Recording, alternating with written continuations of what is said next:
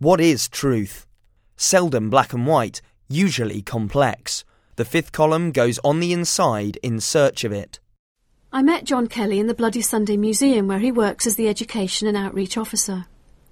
His brother Michael was the youngest victim. In the background to this interview, you can sometimes hear the soundtrack of screaming and panic recorded on Bloody Sunday itself, which constantly plays on a loop.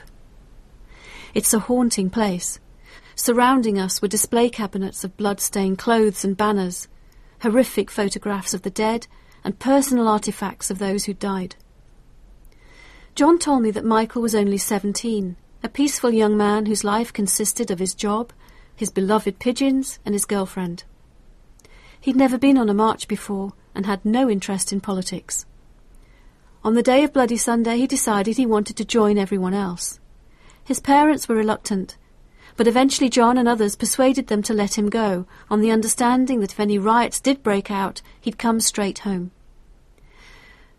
According to John, the day began in a fine mood as the marchers laughed, joked, and sang their way down to the bogside. I was walking through the Carparkle Rossville Flats when the shout went up. The Paras are in, the Paras are in. And I, like hundreds of others, decided to run. I dived for cover like everyone else. And when I got round the far side, the shooting began. So I, I lay there and listened to the shooting going on and on and on, you know, and but after a while, I decided to oh, get out of the area, and there came a lull in the shooting at one point. So I decided to get run across Rossville Street, and as I ran across, the shooting began again. I felt two bullets whiz past my head, you know. So I took cover again, and then we waited until the shooting ended completely. When all of a sudden I heard a call from behind me. John, John, come on, quick! Michael's been shot. I ran, helped to carry him to the ambulance, and um, and then I think Gerry McKinney was brought in as well, plus uh, Joe Mahon, and we all gathered in the ambulance and headed off towards the hospital. It's hard to say whether it was alive or dead. I'm not sure. I'm not 100 percent sure, but he had that colour about him, you know, like a grey green colour. And I thought he certainly wasn't out of this world at that time. I remember us taking him into the casualty. A, a doctor and a nurse came over and checked him and I was kneeling down beside him, and I remember looking up at him and saying, "Sorry, I'm, he's dead." But I do remember the Paras. They were in the hospital as well, with their guns, laughing and joking and all this sort of stuff. Thirteen people dead, you know. They thought it was, brilliant to them, and you know. Uh, but eventually, my father arrived. We met him. He says, "How's Michael?" I says, "Dead. Uh, Michael's dead." And I remember sliding down the wall, no crying, you know and we went home. My, my mother was sitting, I still remember, my mother was sitting in the right, left hand corner beside the fireplace, where, where she always sat. And we walked in and I says, Ma, Michael's there. Awful. No screams, everybody crying. You know.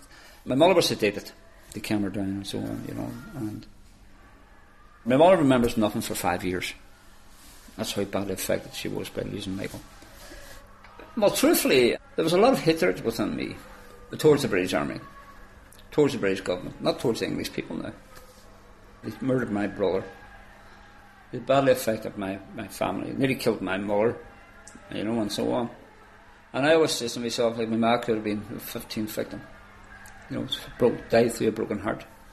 But it wasn't with me a, situation of going around and talking about it and roaring about it all the time. It was something I just had to deal with. And I had a young child, and then I had one later on that year of 1972, and we called him Michael, you know. So I, I have six sons, by the way. I can't forgive the British Army for what they did here. I can't forgive the British government. Not just to Michael. And I think I worked through it. I worked through it, you know. And done nothing, you know, but look after my family. But in the back of my head, there's a niggle that something has to be done about it someday, you know. And I think that opportunity came along on the 20th anniversary when I seen an opportunity of taking on the British government, you know. And the Bloody Sunday Justice Campaign was formed. And I became the chair. I was the chairman of it for a long period of time, six years. And I was engrossed in this, engrossed. It was a 24 7 with me, you know, lived and breathed it. But I seen an opportunity for trying to do something about it and, and to clear Michael's name and all the others. Because up until that point in time, the world believed they were all IRA gunmen and bombers. And eventually Tony Blair announced a new inquiry into Bloody Sunday. I can be proud in the fact that I helped to achieve what we have achieved up to this moment in time and being right in the middle of it and helped to put it together. And out of that came the Declaration of Innocence. I'm a much ha- happier person now at the moment, I think, you know, because of what happened last year. I think there was a, a, a massive cloud has been lifted off me and all the others, and even the city itself, because of what Savile did and what David Cameron said. You know, David Cameron, what he said was very, very brave. You know, a Tory Prime Minister, not forgetting that the Tories were in power at the time of Bloody Sunday. And within a speech, you know, he apologised. He said it was wrong, it was unjustified, unjustified. That's incredible. I didn't expect that. Honestly, didn't expect it, you know. And out of that gave me peace of mind, I think. It definitely gives me peace of mind. And I do believe I'm healing within inside. I do believe that, you know. Do you think you'll ever forgive? No. I'll give you the reason why for that. First of all, Soldier F murdered my brother. Soldier F, I can give you his name, but I know I can't give it to you. But Soldier F shot Michael in the stomach, just outside there at the barricade. The bullet embedded in, his, in Michael's spine. When they done the autopsy on the body, they found the bullet and traced it back to F's rifle. F, F did not claim Michael's death until his fifth statement. He gave four statements previous to that to the military police. It did not claim any killing. None at all.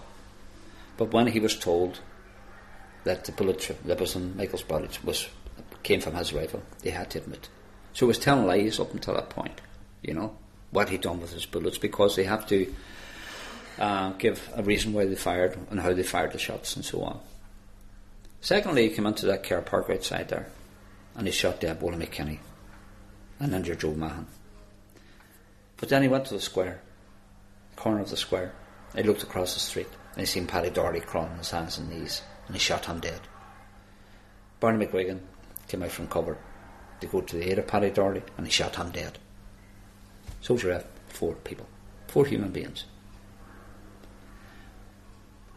When he came, came to give evidence at the Savile inquiry, the Bloody Sunday inquiry, in two days of giving evidence, he showed absolutely no remorse, total contempt for what he did. No, for the people who was there, for the people who were there. He knew we were there. He knew a lot of families were there who were involved in his killings that day, and he didn't give a damn. How in the name of God could you forgive someone like that? It's impossible. It's impossible. To hear more of our podcasts and to have your say, visit our website www.thefifthcolumn.co.uk.